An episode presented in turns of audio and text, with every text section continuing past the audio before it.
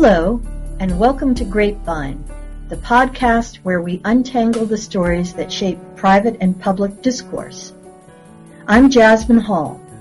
I teach courses in literature, film, and other storytelling media at Elms College. And this is my co-host, William Wright, a freelance storyteller. We share an interest in uncovering the often surprising ways in which human perceptions are influenced by the stories we hear. In this episode, we're going to focus on narratives pertaining to the history of gender and gender roles. All right, so in our quest for ever more involved in controversial topics, now we're going to tackle gender. In just one hour. well, not the whole thing. No, we're going to talk mostly about the history of, of gender construction on this episode, as you just said, because it's such a huge and complex issue, and we want to give it a fair treatment. We're going to probably spread this out over a few episodes, uh, but yeah, we're going to talk about historical stuff mostly this time, or we're going to try to anyway. It's it's actually very hard to talk about the history of gender construction because just about everything you find that's historical about gender is rife with its own gender biases, and right. some, sometimes yep. it's hard to get a handle on on all of it. We like to usually start our discussions with a uh, what we refer to a poll, or refer refer to some research to give an indication of what the popular perception is of the topic we're addressing. But gender is such a a ubiquitous and it's so it's it's it's everywhere we look in media and just you know advertising,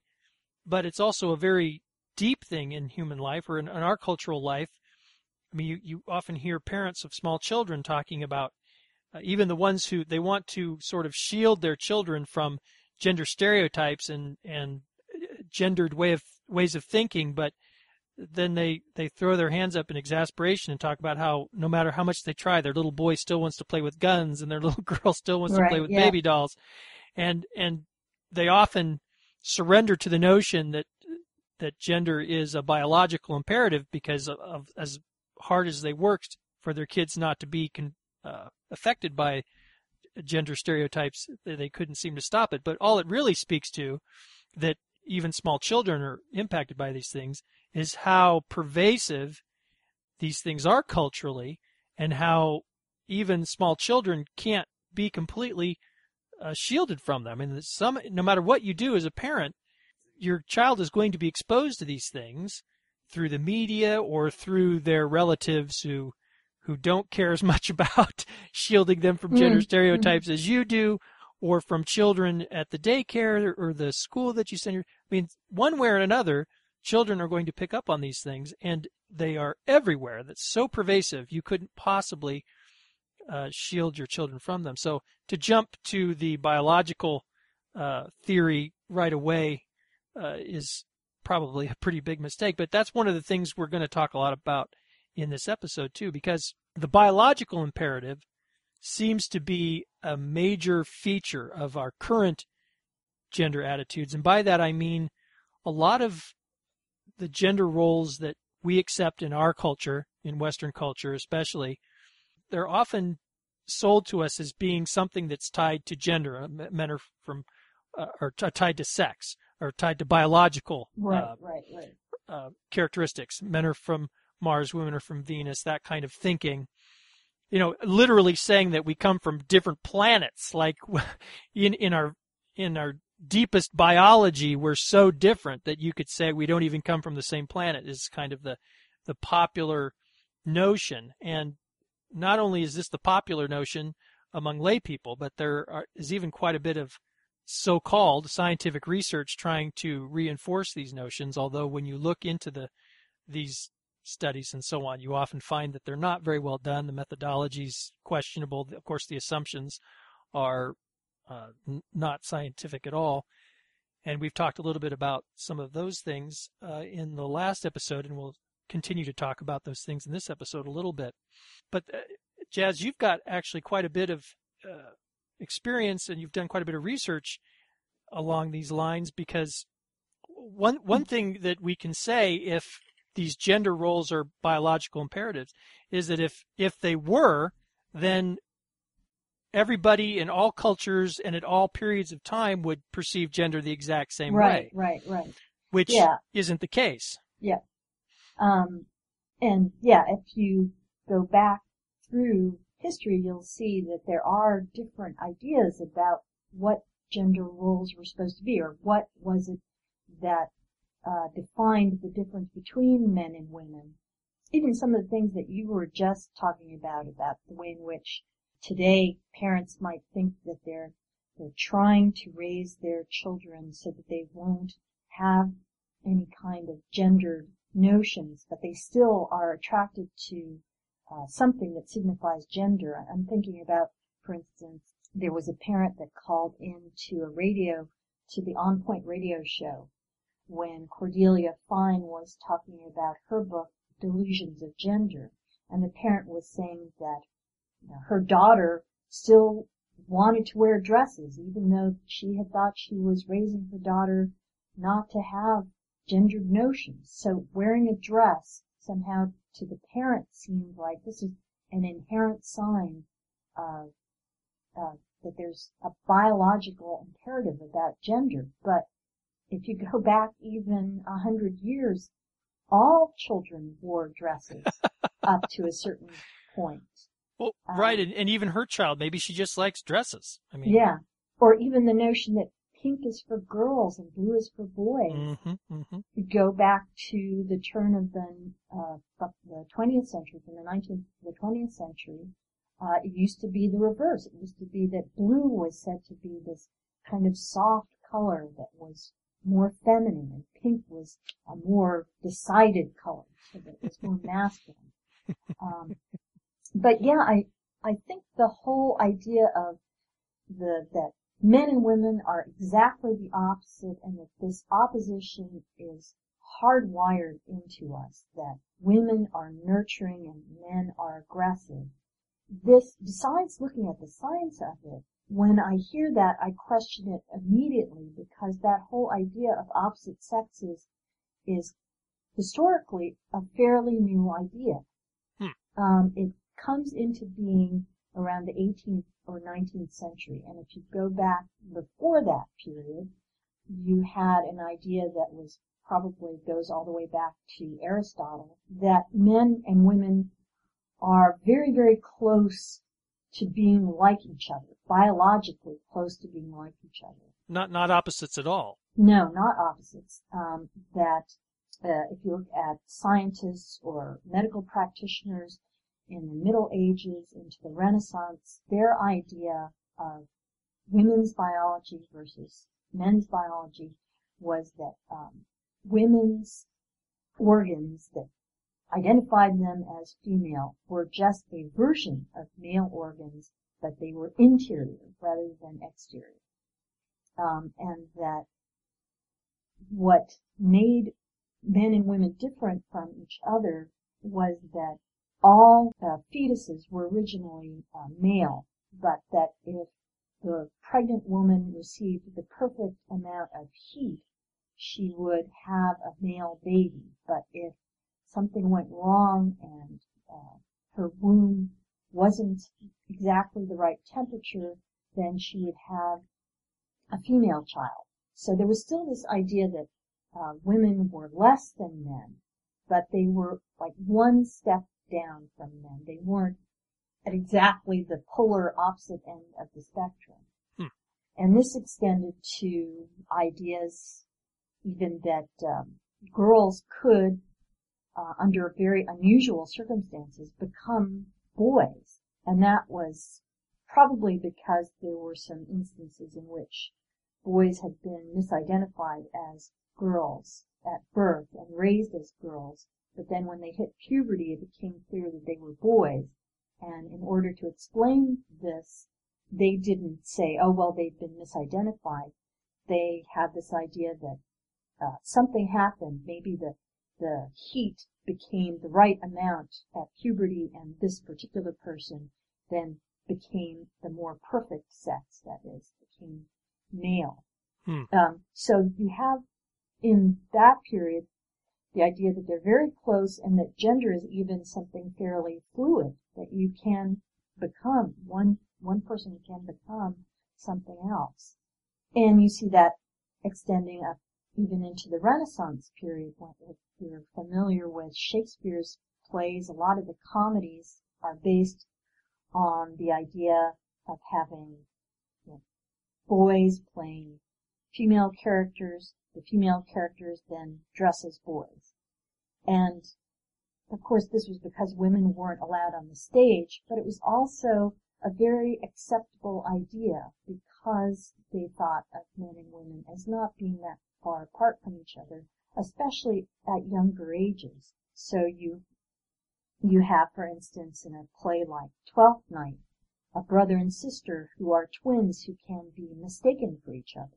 And uh, the male twin, towards the end of the play, uh, someone refers to him and says uh, says of him that he is both a man and a maid, because maid was the word that they, they used for virgin young people, whether they were male or female. Hmm.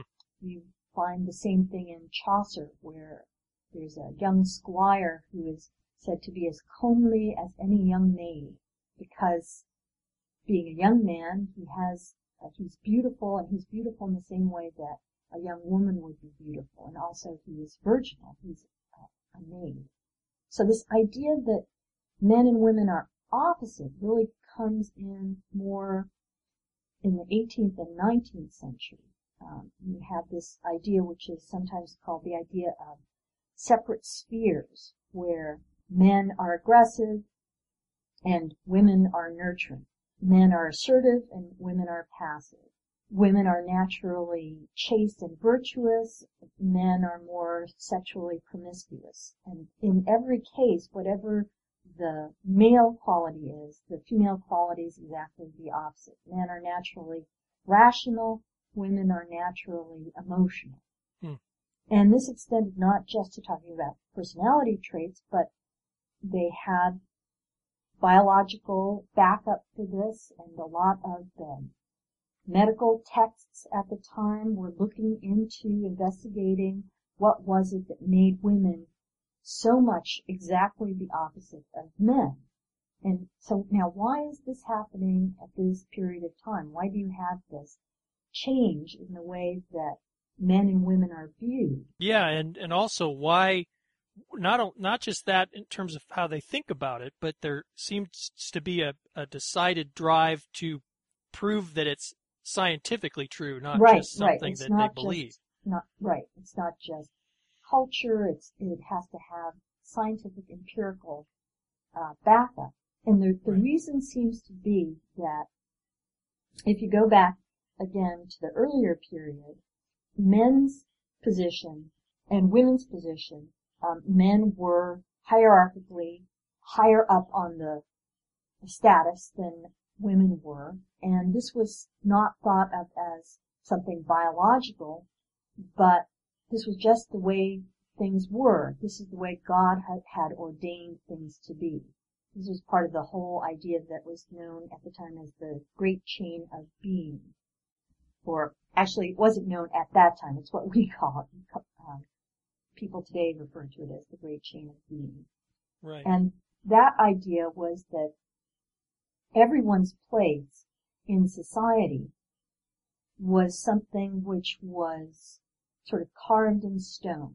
The, the Mhm. king was the king by birth. right. The serf was a serf by birth. You couldn't change your position.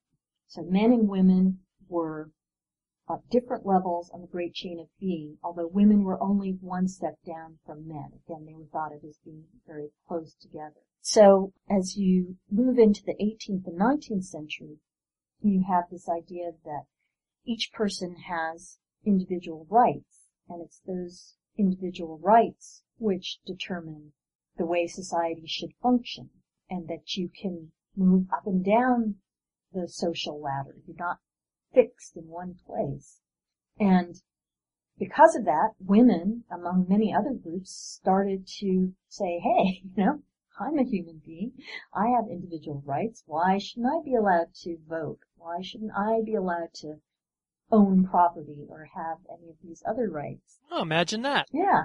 So the the new justification for why women could not become educated, could not go out to work, could not vote, was that they were biologically incapable of doing these things. So it's not that there's some kind of social tyranny that's being imposed on people. It's just nature. It's just the way nature intends things to be. And the same kind of argument was used to justify racism. Right. Um, and so you have all this effort and all this energy being put into medical studies to prove this. One of the people who was advocating for women to get the vote in Parliament in the 19th century, uh, many years actually before they got the vote in England, was John Stuart Mill. And in one of the speeches that he gave before Parliament, he was making the point of we say that by nature women can't do any of these things. Women can't work, women can't vote. If by nature they can't, then why are we working so hard to support laws and create laws to make sure that it doesn't happen? Because if by nature somebody can't do something, you don't need to have human institutions created to make sure that it doesn't happen. Yeah, I'm Um, pretty sure there's no laws on the books that say if you throw a ball up in the air, it has to come back down. Yes, exactly. You No, don't we need don't. human laws to support natural laws. No. So, um, so he was making this point that uh, the whole natural law argument was an ideology that was being used to support what human beings wanted to do in Parliament, the men in Parliament wanted to do.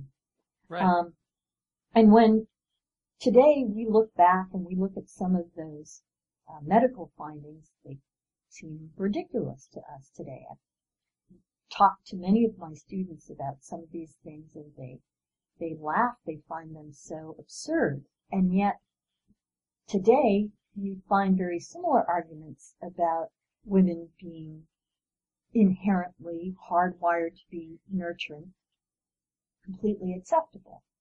So there seems to be a disconnect there where in the past we can see the absurdity of something, but in the present we are too quick to discount our own cultural lens and the way our cultural lens might be influencing the way that we're interpreting supposedly empirical data. So, some, Right. like some of the uh, some of the things that they said in the 19th century were, for instance, that women couldn't become educated past a certain age because there's only a certain amount of blood in the human body, and if that blood goes to the brain because you're studying in college, then that blood is not available to the womb, and the woman will become barren. Um, and since the woman's main function is to have children, she can't be allowed to go to college. Very similar kinds of arguments were made, for instance, about why women couldn't vote. Women can't vote because uh, women are naturally emotional, very much like the women are naturally nurturing idea.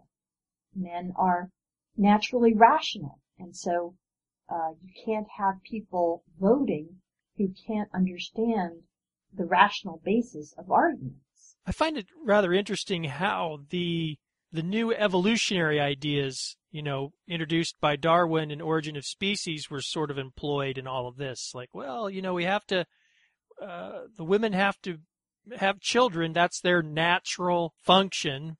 You know, Right. that's how that's how we've survived. So let's define everything the woman has to be in terms of whether or not she's fit to have children. Like you know, like you were saying about how she couldn't go to couldn't go to college because on one hand, if you really thought that was true, that she couldn't be educated past a certain point or else she'd become barren, that still leaves it up to the woman to decide whether or not she's okay with becoming barren. right? You have to add on that other piece that says, but if she's barren, then her natural, you know, and again, I think I think that's kind of in the context of evolution. Her natural purpose for being the way she is is contradicted, and so so we can't have that. Right, right. Yeah, I mean, I think the whole evolutionary uh, sort of determinism that we have today. I mean, you, go back again to racism can be traced to sort of social Darwinism, and Mhm. it's been used in race arguments, it's been used in class arguments, but it does seem to hold on with a real grip to gender arguments. Um, Well, yeah, because as you were pointing out, whatever whatever motivated them to come up with these what what today we would consider uh, just about everybody would consider crazy theories as you said even your students are laughing at them and yet we still cling to some of these notions so whatever cultural purpose they were serving back then they still serve that purpose a little bit today whatever that purpose is Yeah. of course there's we've already hit on some purpose in in the things you were describing it's it's obvious that there was some hierarchy where men were above women before like you said the great chain of being and that they were trying to preserve that position of status above women with these new ideas Right, right. and so I think the natural thing to do is to say, well, you know, perhaps that's also why some of these ideas persist to this day. It's a, it's an aspect of control. I mean, would I be jumping to a conclusion to say that, or No, I, I think that's absolutely true. That it it backs up a particular political and social positioning, and yet people don't think of it that way. They think this is just the way things are, and if you question it, you're the one who has an ideological axe to grind, Mhm. and that the people who have found that this is true, quote unquote, are seeing things clearly, somehow without any cultural bias, without any kind of ideology. Right. Um, I, I think that this is especially, it becomes really clear when you listen to any of the radio shows in which uh, some of the people who have questioned some of the recent neuropsychology or evolutionary psychology findings when they go on the air and to call in show, a lot of the people who call in are, are sound fairly angry um, and say they they tend to say two things. Why do you want men and women to be exactly alike? and none of the people are saying men and women are exactly alike. right? And yeah, what you're referring to is that uh, there are a few in re- in recent years. There have been a few researchers who have gone back and looked at the so-called scientific research, the recent scientific research that claims to be reinforcing or supporting certain gender stereotypes as biological. right, Like they right, they found something in the human brain, or they found something in their research that indicates, oh, this these stereotypes we have about gender, well, they're actually based on real biological differences, or that's what the research is claiming. yeah, And what what a few researchers have done is, is they've gone back and looked at that same research, and they've noticed that there are a lot of problems with it. Now, these researchers, I should say, they will. The first thing they will tell you is that they didn't go back to this research because they were trying to attack these ideas about gender. They went back to this research to see if it was good science. And now they're writing articles and books and they're they're talking on talk shows because they're trying to let people know, hey, there's a lot of bad science being done out there. yeah, So so their main target isn't even really the gender arguments or any of the politics at all. It's they are scientists saying, "Hey, as scientists we need to have higher standards, you know, for scientific quality and everything else." right, right, And they're casting a light on this as bad science, but as as you're pointing out when they go on radio shows or whatever, well first of all, that's how they get on the radio show because suddenly because the bad science they're casting a light on is about gender and everybody's interested in that. So that's how they get on the radio show in the first place. Yeah, I But think that- then- that's one of the things that they point out is that what big bestsellers these kinds of um, studies become, even of when a lot of them, like the book Men Are From Mars, Women Are From Venus, is just pseudoscience. But people embrace them. So that is all, that also is probably a good indication that it's uh, not just empirical data, that there's something culturally going on when they they are they become such cultural bestsellers where people are looking for some kind of support for the status quo. Yeah, right. And then when someone comes along and questions it scientifically, even that uh, generates a lot of attention that might not normally get attention from the popular press or, or popular audiences. Uh, but because it's dealing with gender and it's it's it's questioning this research that reinforces gender stereotypes, it gets this attention. But and, and as you pointed out, these people will get will go on their these radio programs and they'll talk about how well this scientific study doesn't seem right and this scientific study is wrong for this reason and that reason. And as you pointed out, people will people will call in and challenge the person about their own personal gender attitudes instead of asking questions about the science and you know well why is this scientific study bad and how could it be done better and you know uh, why are the results uh, right right talking um, about what the results are and, and what, how they came up with those results. No, they're just they're just asking the person what their political angle is, and not even thinking about their actual argument. Yeah, I, there are two things that I wanted to um, mention. One, a particular study, but then a more general basis for some of the findings. But the particular study, uh, the one that Cordelia Fine, who wrote Delusions of Gender, uh, talks about um, she talks about the study that was done by Simon Baron Cohen that proved that women are naturally nurturing. And that's a pretty famous study. Lots of people cite it. But the proof of the way that they measured nurturance, about whether somebody was nurturant or not, was by self-reporting, which they just asked. They just asked. You know, are, are you on, on, what kind of scale uh, you know, one to ten, how nurturing are you? Right. Well, of course, that's going to have some kind of cultural bias. I mean, the way people see themselves is not objective. No. Um, no. So that's that just as one study, but I think an underlying basis for a lot of these arguments is that they keep repeating the idea that gender is hardwired in the brain. And I, I really, the, that notion that something that's in the brain is hardwired is really false. I think maybe that's, besides talking about gender, that's a false idea that people have about the way brains work. Brains are plastic. They're not hardwired such that if the brain is doing one thing, it never adapts and becomes different. Um, you could never learn anything if that were true.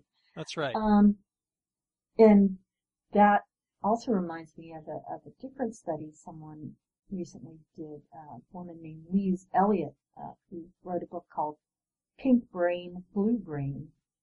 And she looked at neurological studies of infants, and then she looked at neurological studies of people at different ages, and she did find that gender difference increased as people became older because of the cultural changes that were going on. So, sure, um, you might not have these neurological differences at birth, but they might develop because of the way that you're being taught. And if people think, well, that's my political ideology or something. Um, something that goes beyond gender that I was just reading recently had to do with uh, math skills, which people also think of as being hardwired in the brain. You're either yeah, a some, math some people person are, or you're not a math person. Yeah, some people are good at it and some people aren't. Yeah, and notion. yeah, gender does enter into that to some extent. A lot of people say women are not naturally uh, math people, but I'm I'm sure there are men also who think, oh, I'm just not good at math. Right. Well, it turns out there's no evidence that math skill is hardwired at all.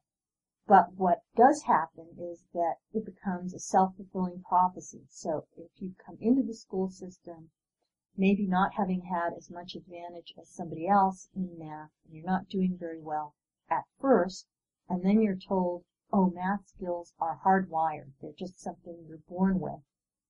Then you give up and your math skills become less and less. Right. Um, whereas if you're told, no, it's something that it's not hardwired, it's something that will improve with work and practice, then everyone can develop math skills. Sure. Maybe not everybody becomes a, a genius, uh, but Right. Everyone's that's pretty whole- much at the same level. Yeah. Yeah, genius is a whole other thing. Yeah. That's that's another thing people don't realize is that a math genius it is it's more about the genius part than the math part. Mm. Uh, they they could be a genius at anything, at math, at playing the violin, uh, but a lot of people equate math being really skilled with math with genius. But as you just pointed out, math skill anybody can be good at math as long as they don't get that self fulfilling prophecy going. But a person who's a genius at math, well, they're probably just a genius. You don't have to put the at math part in there. That's not really that that doesn't really have anything to do with them being a genius. But so what we're seeing here is that the notion that of polar opposite genders where where you have to fit into one or the other Yeah. And not not just that you have to but just that you do that it's a scientific fact. And this belief is so extreme that even scientists are trying to prove that it's true and they're resorting to all kinds of bad scientific methods to prove that it's true. I mean let's let's just state definitively here that there's no scientific basis whatsoever for the notion of polar opposite genders or a gender binary. This is a complete cultural construction, and in any scientific uh, studies that you might find out there, if you look closely at them, you'll find that they have huge problems, or you'll at least find some other authors who are pointing out what the real scientific problems are.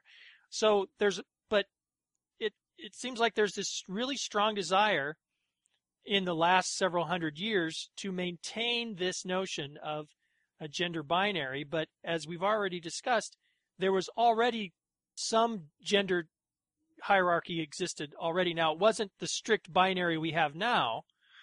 Obviously, that sort of evolved be- for all the reasons that we were just discussing. But it, this, the gender binary that we have now is at least, it, it does at least grow out of that original asymmetry that hmm. existed in the Great Chain of Being or whatever. So Right, how far right. back?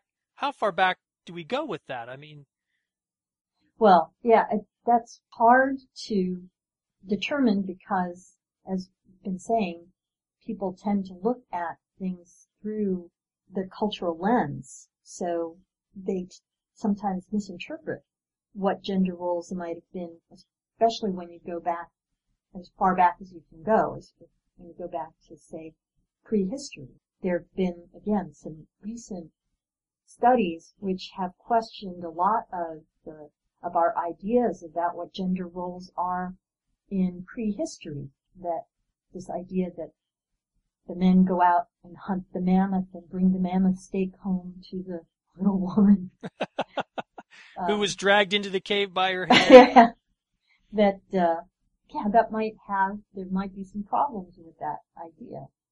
and and the reason that the, those ideas came up in the first place was because when when an archaeologist or an anthropologist or whatever went into a situation to analyze some some data either from a, a pre-industrial tribe or from a dig they interpreted some of the data with their own gender ideas in mind Right, right. Yeah. like give me give me some examples of that Well, the, the one um, that's been talked about a lot recently is um, this new discussion about what the Venus figurines uh, might mean. Um, what, what are those exactly the Venus figurines are, um, I'm, I'm sure people have probably seen them. They're they're small statues. They are all of women. Um, the women's figures are usually all of a very similar type. The women look, they, they, they have the same positioning. They have their hands over their breasts. They usually are quite zoftig, I guess I, would use the word. Sometimes there are rolls of fat shown on the figure, and they were nicknamed Venus by the, the person who first found them, I guess thinking that they might be some kind of um, fertility goddess who was being worshipped by men, or another idea that was put forward initially was that um, they're uh, kind of. I, I actually did see this written by uh, an archaeologist suggesting that they were like an early version of Playboy. now, how far back do these go? They they're very ancient. Twenty-seven thousand years. That's yeah, very old. Yeah. Some of some of the f- very first examples of this kind of thing, actually. yeah, yeah. Um, and so they're they're trying to guess what this is, uh, what its significance is, like as they always do when they find these things.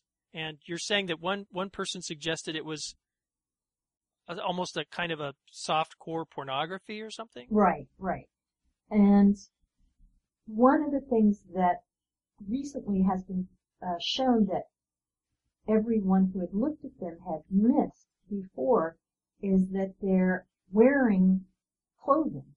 They're not wearing clothing usually over their entire body. Some of them are wearing hats. Some of them are wearing belts. Uh, some of them are wearing these kind of string skirts. Hmm. Um, a, a lot of this had been missed before and had been interpreted as hair braids or tattoos or body art. And then these three scientists, uh, Dr. Olga Soffer, Dr. James Adovasio, and Dr. David Hyland, um, they were looking at an excavation where a lot of the Venus figurines had been found, and I believe uh, Dr. Soffer found some fragments of clay that had uh, imprinted fine lines on them. And she was showing them to Dr. Adovasio, who uh, turns out is an expert in uh, textiles. And he recognized that this was early, this was, these fine lines were actually um, fabric. It was weaving. And they went back to look at the figurines and went, oh, this is actually clothing. This is evidence that these people knew how to weave things. And that the detail is actually so great on the figurines that they, one speculation about what they might have been being used for is as patterns. So you are trying to preserve the pattern of how to do this particular weave by putting it on this figurine and that figurine gets passed down to the next generation of weavers. Well, this is this is a lot earlier for that kind of thing to develop than people thought, right? Right, yes. Much, much earlier to have, um, and, and they say that, um, after they investigated it further, they found that they were probably making stuff that was of the quality of sort of fine linen as far as the clothing is concerned.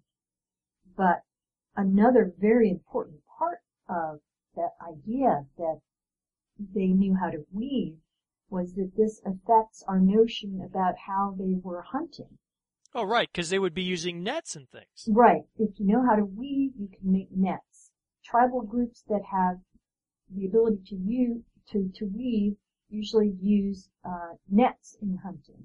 There was a, a an earlier scientist, actually Dr. Elizabeth Barber, who suggested that there should be this new idea called the string revolution instead of calling it the stone age. Mm, Um, right. That what the, the big change that might have happened around this time that allowed human beings to thrive would have been net hunting. And then this also thinking about why nobody had thought about this before actually goes to another thing about the way gender influences investigation.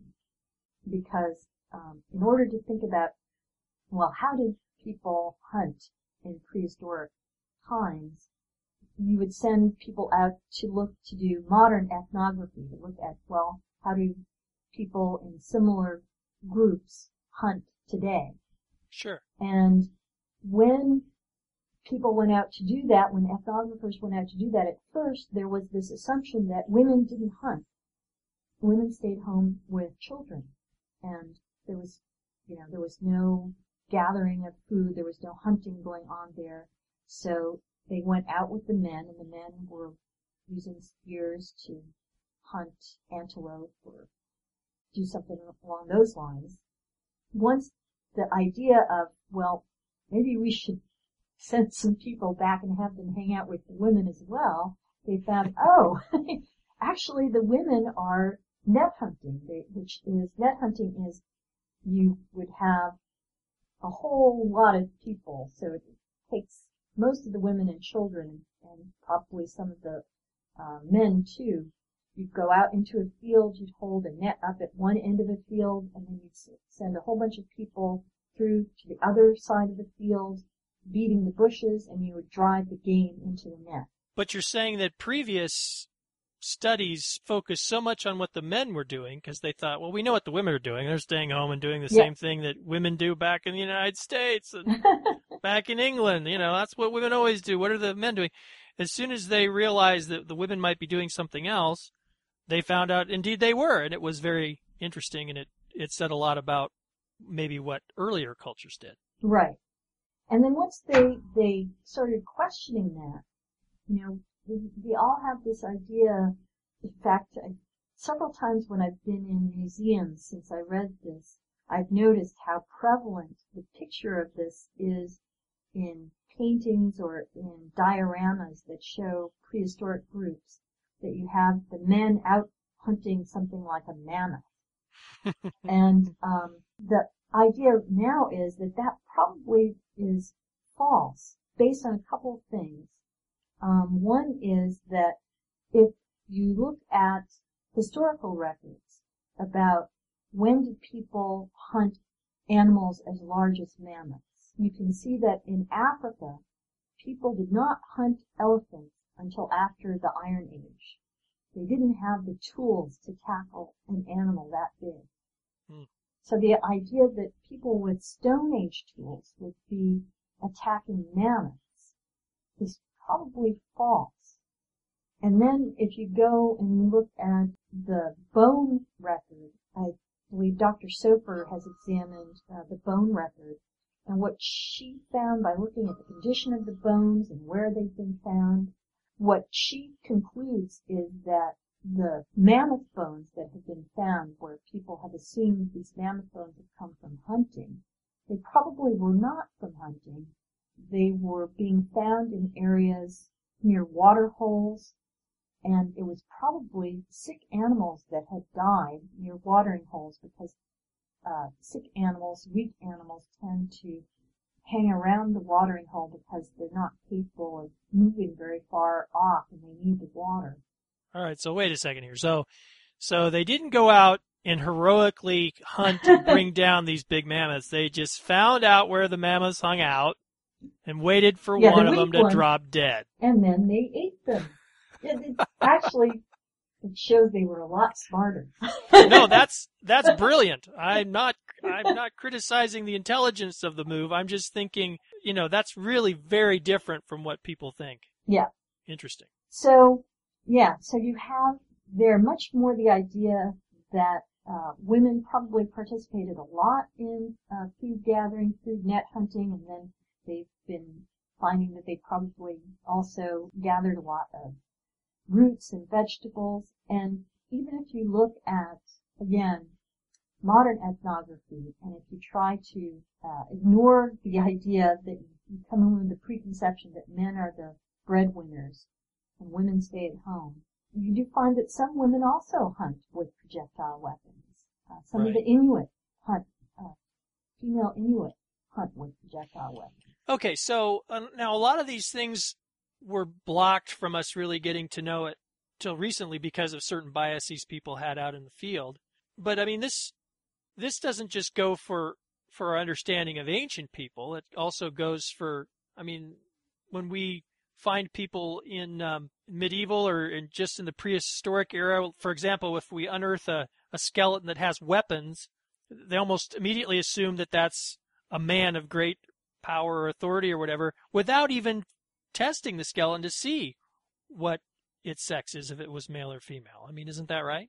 Yeah, uh, there was a recent case in which they did test um, a couple that had been found together, and one of them was found with weapons, one of them was found wearing jewelry, and the assumption had been made for some time that the one with the weapon buried beside was a man and the one wearing jewelry was a woman. But then they did tests and found, well, no, actually it was the woman who was buried beside the weapon and the man who was wearing the jewelry.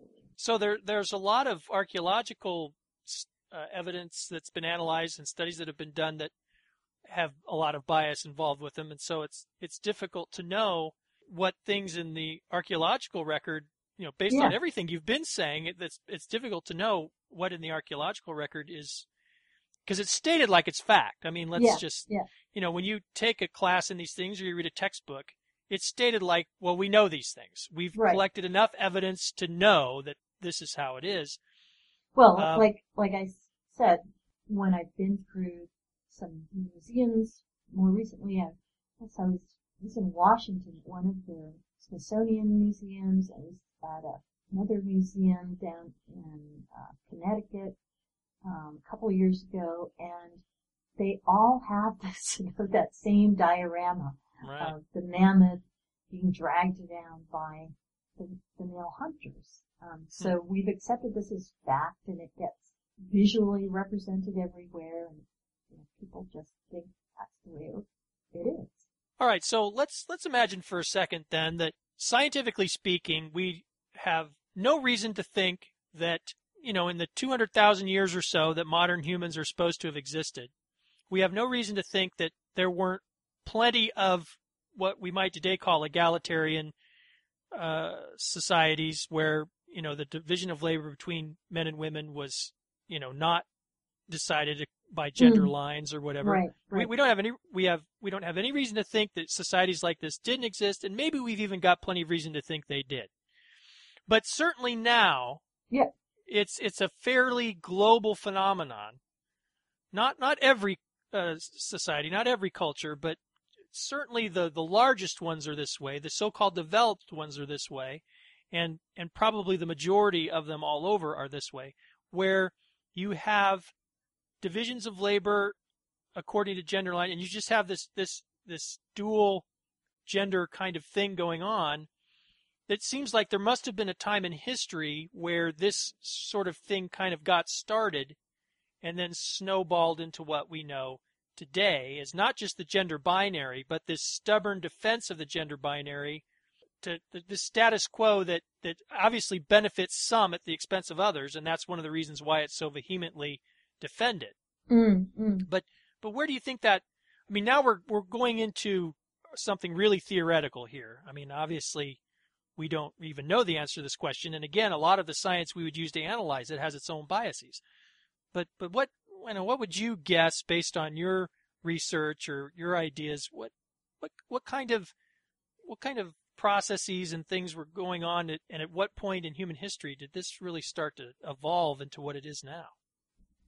Well, I can think of one thing that, that's fairly early that I was reading recently that had done studies of uh, plow cultures versus non-plow cultures, and studies especially of civilizations that had developed from plow cultures versus ones that had developed from different farming methods.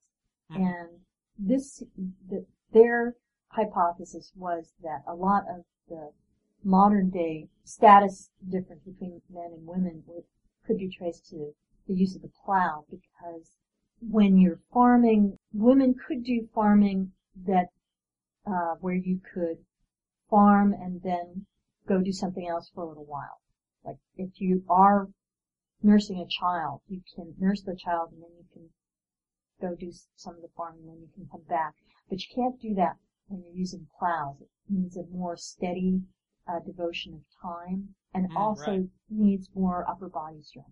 So this this started a, a association between men doing the plowing, like more specifically, and mostly men doing the plowing, and then women were taken out of that role, and that started kind of a, a cultural divide that sort of widened and developed.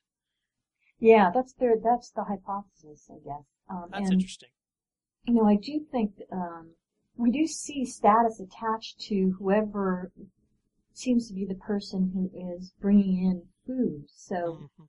Going back to the Venus figurines for a minute, there, some of the speculation about what they are is that they, they show the high status of women, Mhm. um, and the fact that they are sometimes shown with um, rolls of fat on the body is that this is a sign of, oh, look at the plenty that these women have brought to us Right, um, right. by their use of nets. Whereas, of course, now if we move into the plow culture, it's the men who are more primarily being the ones who are are credited with feeding everyone.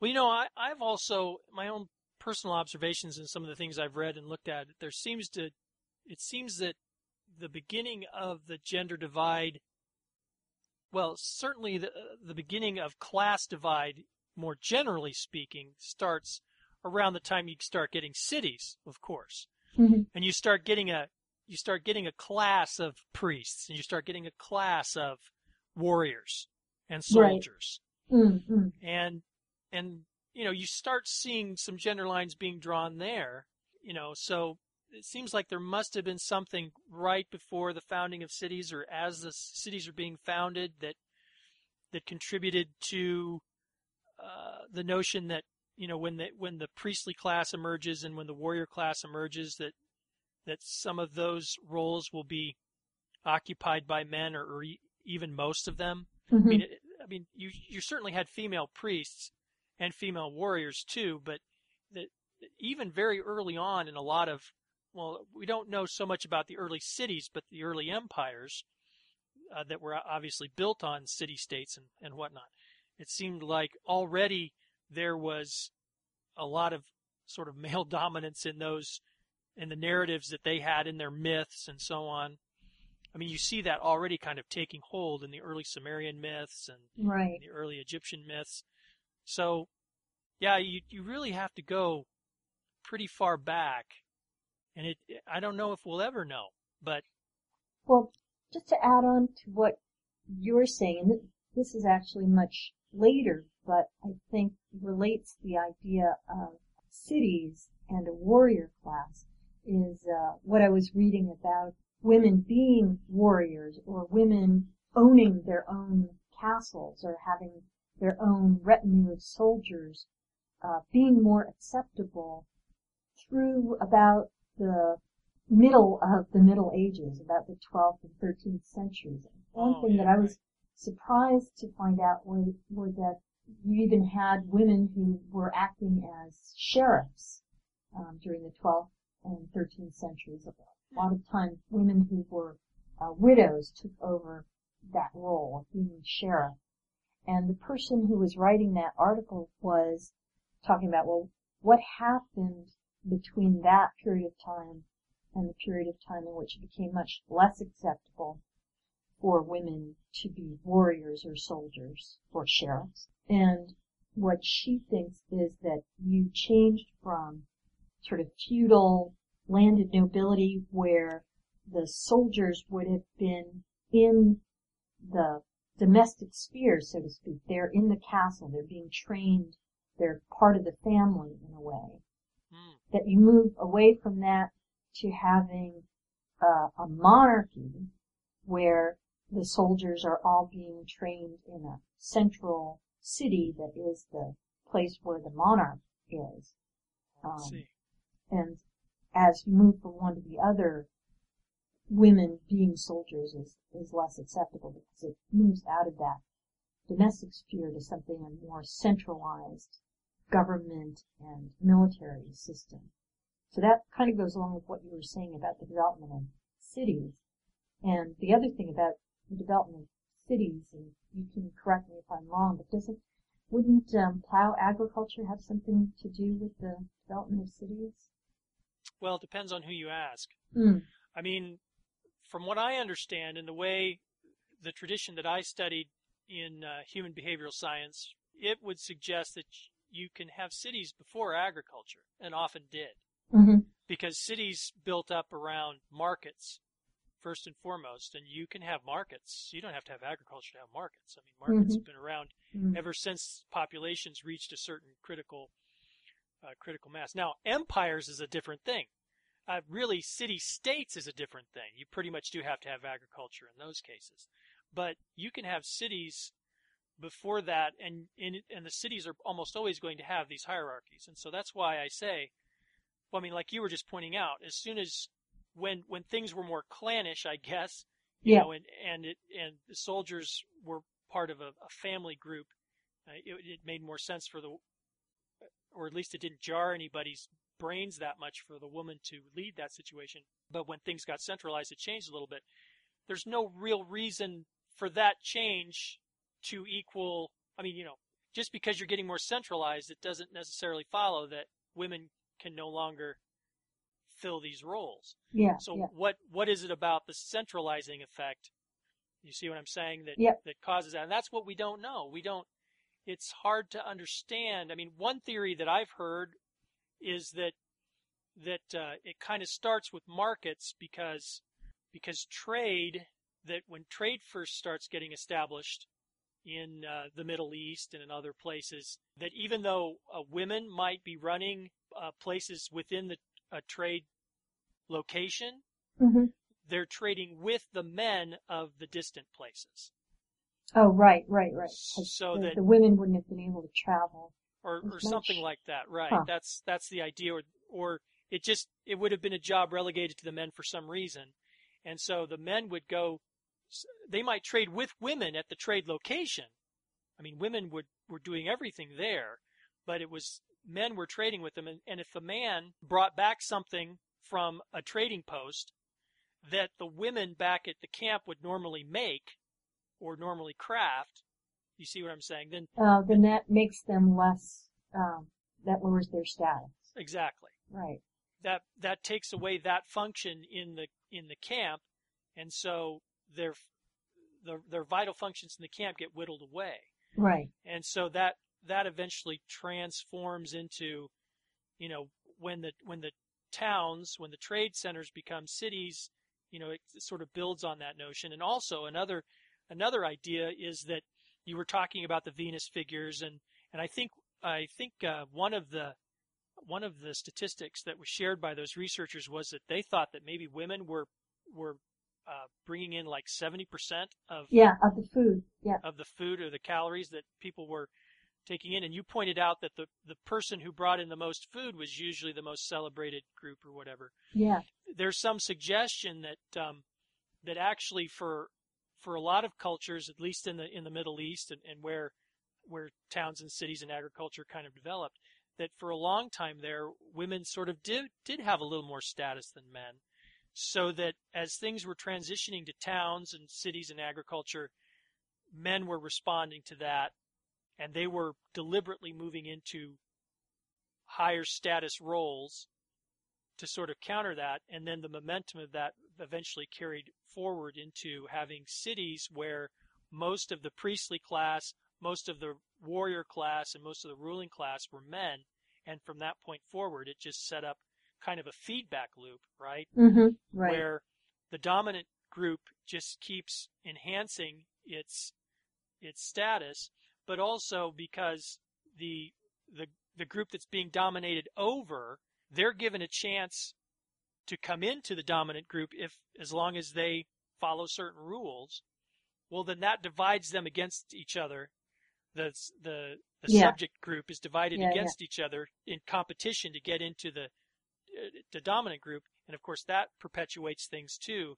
And that could, I mean, not just can it go on for thousands of years, but obviously it has. Although let's point out that while a lot of this uh, sexual asymmetry and gender asymmetry was going on in cities perhaps as long as 10,000 years ago, they it wasn't necessarily going on on the rest of the planet, obviously.